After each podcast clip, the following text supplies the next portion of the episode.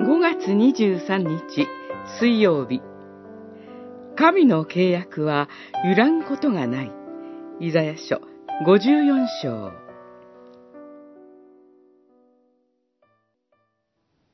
山が移り丘が揺らんこともあろう。しかし私の慈しみはあなたから移らず私の結ぶ平和の契約が揺らんことはないとあなたを憐れむ主は言われる。五十四章十節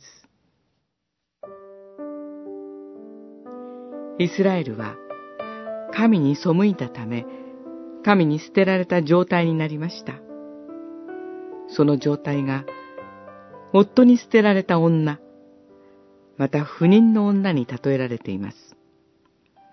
しかし、そのままで終わってしまうことはありません。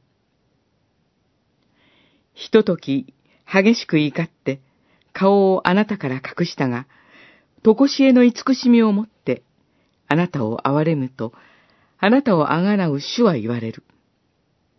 神ご自身がイスラエルをあがない、回復してくださるのです。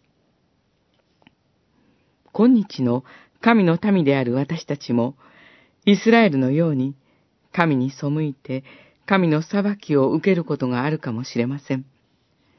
けれども、主なる神が神の民を見捨てることは決してありません。なぜなら、神の民に対する契約は、たとえ山が移るようなことがあったとしても、決して揺らんことはないからです。私の結ぶ平和の契約が揺らんことはないと神は約束しておられます。神の契約は、人間の側の確かさや努力によるのではなく、神の側の契約に対する真実に支えられて確かです。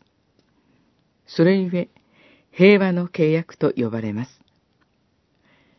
神の契約の真実に信頼して、私たちは平安でいられるのです。なんと感謝なことでしょうか。